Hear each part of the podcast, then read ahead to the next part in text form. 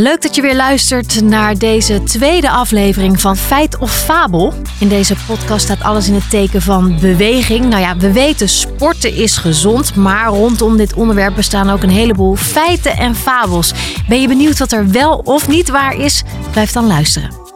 Er zijn weer een aantal stellingen en die ga ik voorleggen aan uh, mijn gasten. Allereerst sportster Louise Olderman, meervoudig Nederlands kampioen karate, maar tegenwoordig ook helemaal thuis in de Astanga yoga. Ja, ja, welkom. Dankjewel. En uh, bewegingswetenschapper en fysiotherapeut Hans Blo. Welkom. Dankjewel. Ja, bewegingswetenschapper. Dat is een mond vol. Ja, maar daar is heel veel over te vertellen. Om juist te zorgen dat uh, veel dingen en zaken die rondom bewegen bekend zijn, um, ook verspreid worden. En zorgen dat je uh, nieuwsgierigheid houdt hoe dingen bewegen en achter hele leuke inzichten komt hoe dat in sport en bewegen samen kan komen. Ja, en daarom ben ik heel blij dat jullie hier eh, zijn om uh, deze stellingen te weerleggen. Want ik heb een paar interessante. We gaan beginnen met de eerste stelling. En die luidt: Met spierpijn kun je beter rust nemen. Nou ja, je kent het wel, denk ik. Je hebt hard gesport, je hebt alles gegeven. Je kan vervolgens je armen niet meer bewegen en eigenlijk niet meer opstaan als je op de bank hebt gezeten. Nou ja, eiwitten helpen vaak tegen spierpijn. Uh, maar wat is nou het beste? Echt even rust nemen en op die bank blijven zitten? Of juist weer verder gaan bewegen? Ik begin even bij jou, Louise, want het fenomeen spierpijn, ja. dat moet jou bekend zijn. Ja, ja zeker. Ja. Gewoon achteruit de trap uh, af, omdat we vooruit niet meer de trap af konden.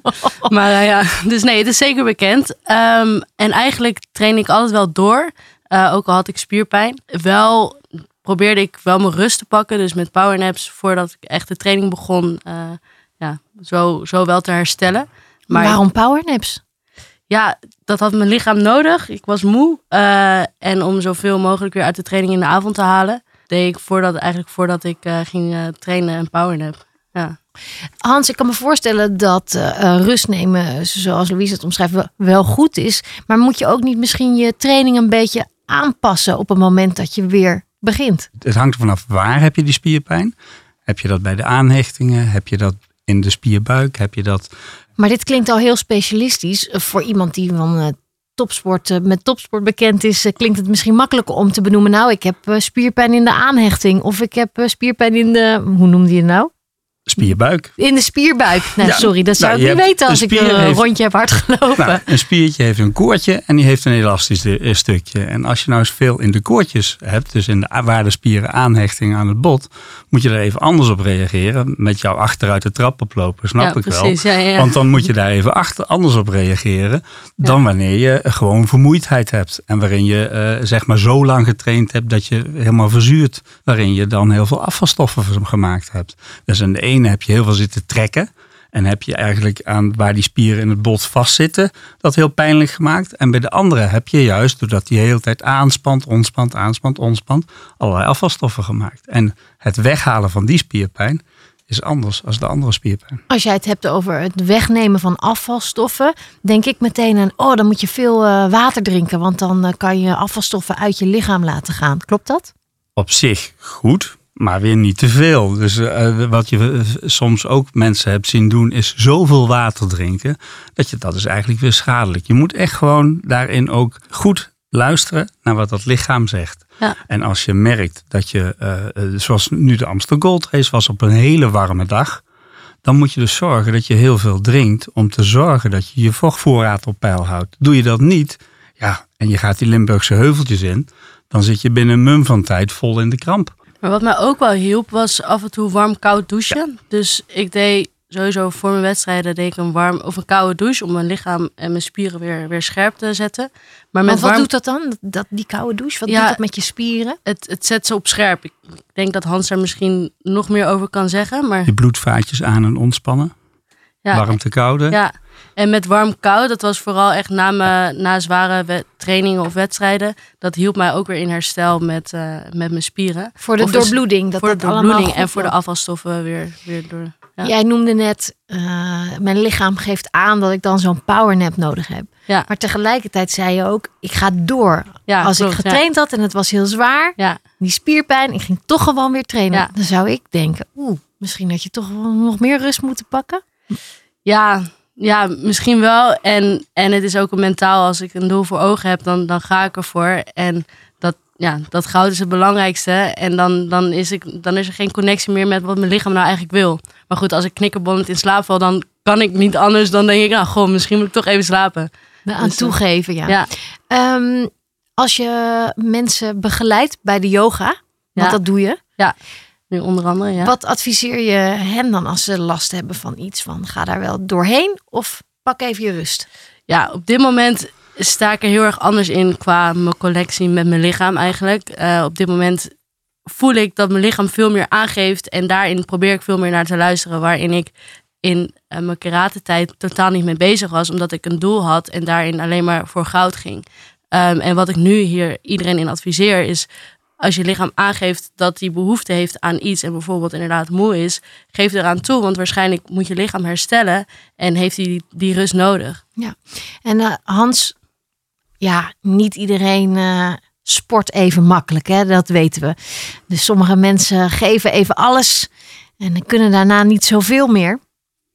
En dan is het misschien ook wel makkelijk om te zeggen: Ja, ik heb zo hard gesport. Ik moet even rust houden, want ik heb te veel spierpijn. Met sporten moet je niet tegelijk te fanatiek beginnen. Want dan heb je gelijk het averechtseffect. Want dan hebben we waar we het net over hadden. Dan worden al die koortjes veel te hard aangespannen. De, de spieren worden veel te moe.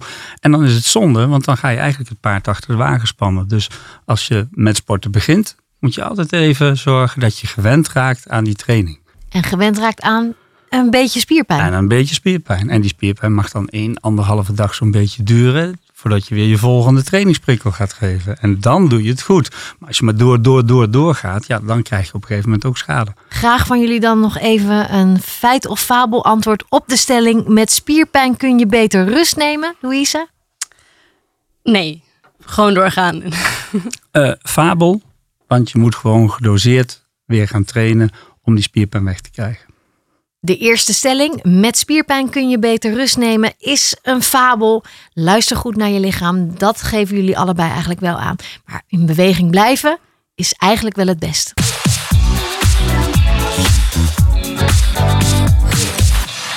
Dan gaan we door met de volgende stelling. En die luidt: Korte workouts doen niets voor de vetverbranding. Dus stel je hebt heel erg haast. Ik wil toch even sporten. Doe ik even een korte workout. Ja, werkt dat dan eigenlijk wel? Eh Louise, een korte workout. Heb je daar wat aan? Ja, sporten is altijd, eh, kan altijd heel veel effect hebben op ook vetverbranding. Ja. Dus ook een korte workout. En dan, ligt, dan denk ik dat je meer met kracht zou moeten doen. Maar als ik denk aan vetverbranding, Hans, dan denk ik meteen aan cardio. En dat is duur en dat is lang. En dan moet je echt wel eventjes door een bepaald punt voordat het echt zinvol is. Als je het goed doet en je hebt een korte workout, maar die vraagt veel van je, kun je tot 72 uur daarna nog effecten in het lichaam meten. Kun je eens een klein eh, voorbeeld schetsen van een ideale korte workout? Maar je hebt op eh, YouTube die 7 minuten en die 12 minuten workouts. En als je die op een goede manier doet, dan krijg je in het lange termijn effect wel degelijk ook dat vetten ook aangesproken worden. Want dan ga je het totaal ga je doen. Alleen moet je de, die korte workouts moet je niet als enige sport zien. Die korte workouts zijn onderdeel van meer bewegen. En dan ga je eigenlijk toch de grote benzinetank, want dat is dat vet eigenlijk, die ga je toch aanspreken, ook al heb je korte workouts. Ja, dat klinkt. Maar dus er moet eigenlijk van alles in zitten in zo'n korte workout. Diverse oefeningen. Ja, en dan heb je het over oefeningen. Cardiovasculair iets aanspannen, dat is gewoon een heel ander systeem wat je dan gaat gebruiken. En dan heb je veel meer dat je langdurig werkt. En daar, bij het langdurige werken, dan wordt die hele grote benzinetank, waar dat vet in zit en aangesproken wordt, worden de kleine benzinetankjes eigenlijk gebruikt om daar weer aan te vullen. Als Louise de, de wedstrijd eh, karate, dan is het allemaal kort, snel, compact. En dan Ja. voel je heel snel dat jouw eh, spiertankje leeg is. Maar dan moet die aangevuld worden vanuit de andere benzinetankjes. En één van de tankjes is de vettank. En daar haal je een hele hoop uit. Ja, Louise, ik kan me voorstellen bij jouw sport dat het ontzettend eh, belangrijk is, vetverbranding. Juist nog op het laatste moment.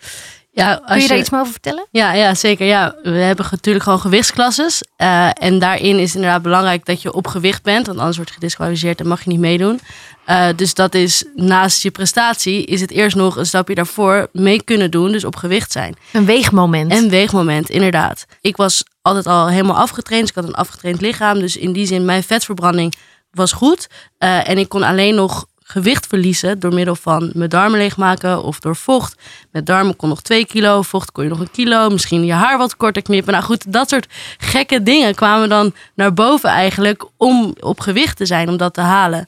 Ehm, en daarin was voeding voor mij ook een belangrijke. En ja, dus ik ben er op die manier toen een tijd mee bezig geweest. Ja, maar dus een korte workout vlak voor zo'n weegmoment om echt puur nog vet te verbranden, dat ging in jouw geval niet op. Nee, nee. Ehm, Hans, nou zijn er natuurlijk ook uh, veel mensen die graag wel willen sporten, maar er niet echt aan toekomen en dan kiezen voor die korte workout.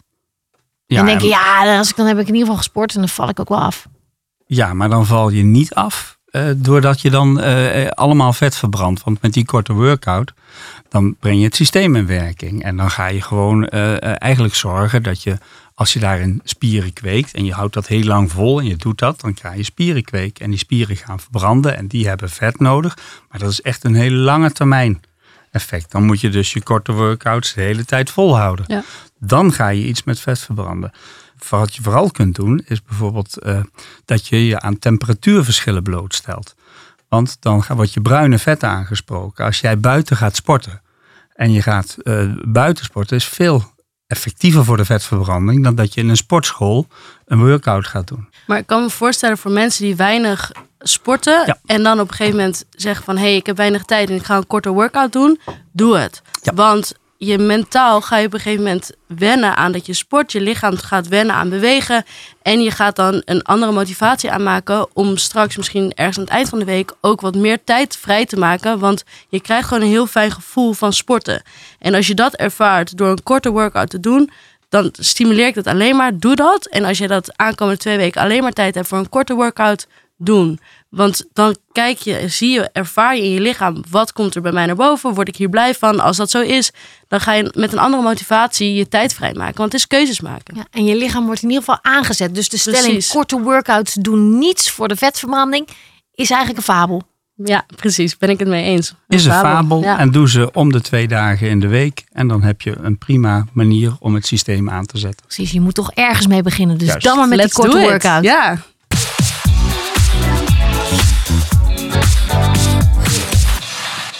De volgende stelling luidt: Het is effectiever om in de ochtend te sporten.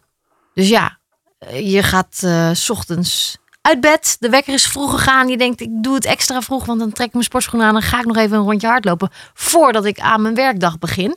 Want dat is beter dan dat ik dat doe als ik s'avonds thuis kom. Het is effectiever om in de ochtend te sporten. Hans? Als ik daar een genuanceerd antwoord op moet geven, dan is het als je kunt en je kunt het plannen, is het slim om ook een aantal ochtenden gewoon te gaan sporten als je dat eh, zeg maar weer een conditie wil opbouwen. Want 's ochtends dan zijn alle systemen nog eh, op gang aan het krijgen. Nou, behoorlijk hoor, op gang als ik vroeg opsta. Maar als jij na een, een, een lange werkdag gaat sporten, en dan is het een van de onderdelen van sport, is ook hoe coördineer je een beweging. En je komt heel erg vermoeid uit je werk, dan is dat vaak eh, beschadigender om te sporten met een slechte coördinatie, dan dat je 's ochtends vroeg start. Je En- bedoelt blessuregevoelig? Precies. En, en als je al moe aan een, een sportactiviteit start en je, je doet een, een teamsport of je doet een, een intensieve sport, een volleybalwedstrijd, dan is het handiger dat je ook gewoon een keer, als je fris en fruitig bent, die bewegingen gaat oefenen en gaat trainen. Je moet het combineren. Hoe deel jij je sport in op een dag, Louise? Nou, om hier nog aanvulling op te geven, ik zou eigenlijk ook zeggen: kijk en onderzoek hoe jouw lichaam reageert en wat jij fijn vindt. En wil jij juist lekker in de ochtend sporten om wakker te worden en dat je dan veel effectiever ook je dag begint? Of vind je het juist lekker als je vermoeid bent en dan gaat sporten om alles te verwerken wat je die dag hebt gedaan en om hem zo soort van je dag af te sluiten? Hoe deel jij jouw eigen sport Ja. in op een dag? Maar ja, ik vind het dus nu heel lekker om, eh, om vroeg op te staan. En dan, ik doe nu twee, eh, twee uur Ashtanga in de ochtend. En dat is elke, elke door de weekse dag. Ehm Ashtanga yoga Ashtanga dan yoga, over. ja, sorry. Ashtanga yoga inderdaad. Eh, en dat vind ik heel erg lekker, omdat ik daardoor fresh de dag begin, zeg maar. Ehm, maar ik vind het soms ook heel lekker om in de avond te sporten. Dus ik, ik wissel het wel af, maar nu voornamelijk in de ochtend. Oké. Ja. En met het eh, trainen voor het karate, dan ben je Ja. misschien meer eh, in dienst van een schema van een trainer Precies. of van andere Ja, teamgenoten. Ja, dus dat was eigenlijk altijd in de avond. En dan s ochtends eh, deed ik mijn eigen training nog in de sportschool.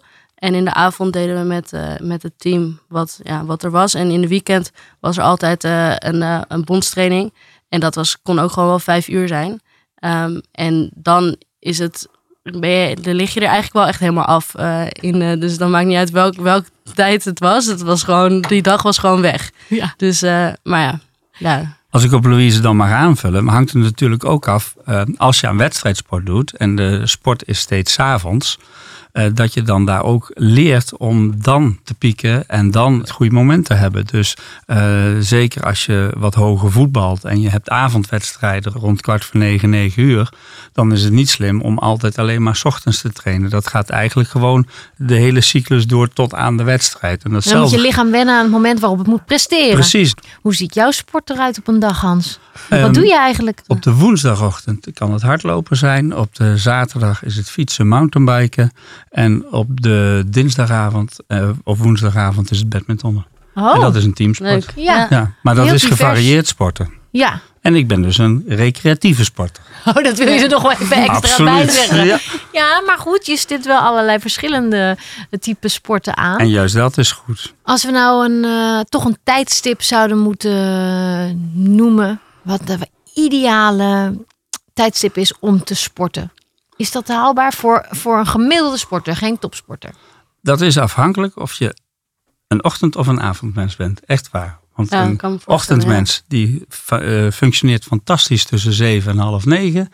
Maar als jij een eh, laat eh, bed gaat en je slaapt uit, is dat een prima moment. Kies je eigen moment, maar dan is het een lastige stelling om Ja. te zeggen of het nou een feit of een fabel is. Het is effectiever om in de ochtend te sporten. Hmm, misschien dan toch fabel? Ja, ik zou zeggen een fabel. Ja. Fabel, afhankelijk van het moment waarop je begint met sporten. Want Ja. dan is het inderdaad, als je uitgerust bent. Uitgerust is veel meer een punt om te sporten. En dat is niet afhankelijk van het tijdstip. Dus de stelling, het is effectiever om in de ochtend te sporten. Dus het is meer effectief om in de ochtend te sporten, is een fabel. Het gaat er vooral om dat je uitgerust aan je sportmoment begint.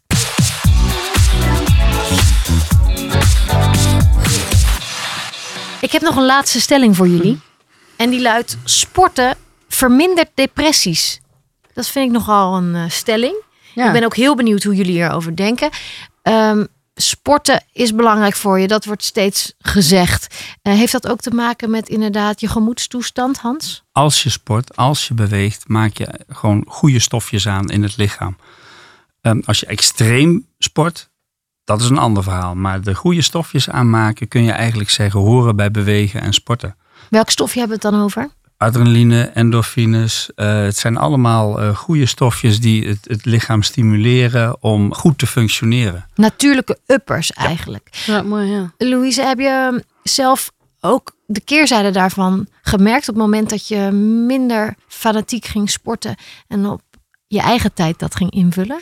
Ja, ja, ik merkte sowieso, wat voor mij daarin lastig was, was het structuur, een stukje structuur. En ehm, ik merkte dat door sporten werd ik ook blij. Dus ik kwam echt in beweging, ik kon echt dingen aanpakken.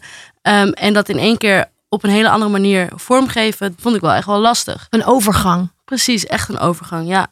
Ja, en uiteindelijk, ik ben toen een sport gaan zoeken die dezelfde trainingsintensiteit had. Ehm, maar, en dat werd toen kickboksen. Ehm, maar goed, daar wilde ik ook weer gelijk de ring in, want dat is mijn mentaliteit. Dus toen... En toen Topsport en toch- ja, mentaliteit, Ja, ja. precies. Nou, mijn enkel gebroken en toen ben ik eigenlijk richting de yoga gegaan om te herstellen. eh, en mijn enkel te laten herstellen ook. En daar ben ik uiteindelijk veel verder in gedoken. En dat is voor mij nu heel erg mooi, omdat het in één keer veel bewuster maakt van, joh, wat geeft mijn lichaam nou aan? In plaats van alleen maar gaan en, eh, en ja, mijn lichaam misschien wel afbreken. Want dat zie je dus gebeuren als je extreem gaat sporten. En dat kan in hardlopen zijn, dat kan in, in eh, duursporten zijn, maar dat kan ook gewoon eh monomaan sporten zijn. En je gaat het lichaam beschadigen, dan ga je juist de andere kant op. En dan ga je, die, als je dan in die hele vermoeidheid of overtraindheid komt, ja, dat is niet goed. Want dan ga je dus de andere stofjes ook oproepen, die dus wel ervoor zorgen dat je niet meer uitgerust aan het sporten bent. Maar over het algemeen kun je zeggen, bewegen, sporten voor iedereen is gezond. En zorgt ervoor dat die neerslachtigheid of die depressies daarin letterlijk ehm, niet verdwijnen als sneeuw voor de zon. Daar moet je wel wat voor doen. Maar wel een heel goed effect hebben om die neerslachtigheid tegen te gaan. Wat betekent monomaan sporten? Monomaan sporten is dat je alleen maar één sport elke keer weer doet. We horen natuurlijk wel vaker dat er meer mensen zijn die last hebben van depressies of waar depressie of een burn-out bij op de loer ligt. Wat je dan ook tegelijk hoort, is dat ze het juist moeilijk vinden om iets überhaupt op te pakken. Of het nou eh, de deur uitgaan überhaupt is. En dan hebben we het nu over sport. Hoe moeilijk is het om dat dan voor elkaar te krijgen? Maar dan moet je sport zien als meer als een sociaal iets om mensen weer actief te krijgen. En juist ook weer even uit uh, die, die, die neerslachtige sfeer te halen. Ja, die drempel eigenlijk verlagen. Het gaat niet per se om sport, het gaat ook om bewegen. Precies. In de breedste zin van het woord. Ja. En mensen ontmoeten en contact maken. Want dat blijkt uit Scandinavisch onderzoek. Als je sport en je bent in een sociale omgeving, dan is dat gewoon hartstikke goed.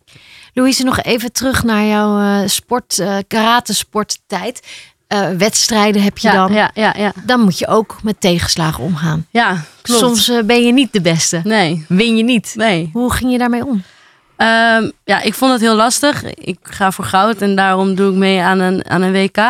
Um, en ja, heel veel tranen, zeker. En ik weet ook nog dat ik lastig de knop om kon zetten om voor derde plek te gaan als het oké was dat ik had verloren, of terecht was als ik had verloren, dan was het oké. Alleen als ik echt had verloren vanuit mijn eigen mentale gesteldheid gewoon niet scherp genoeg was, dan, dan baalde ik heel erg. En op een gegeven moment op, op zo'n hoog niveau is iedereen fysiek allemaal hetzelfde.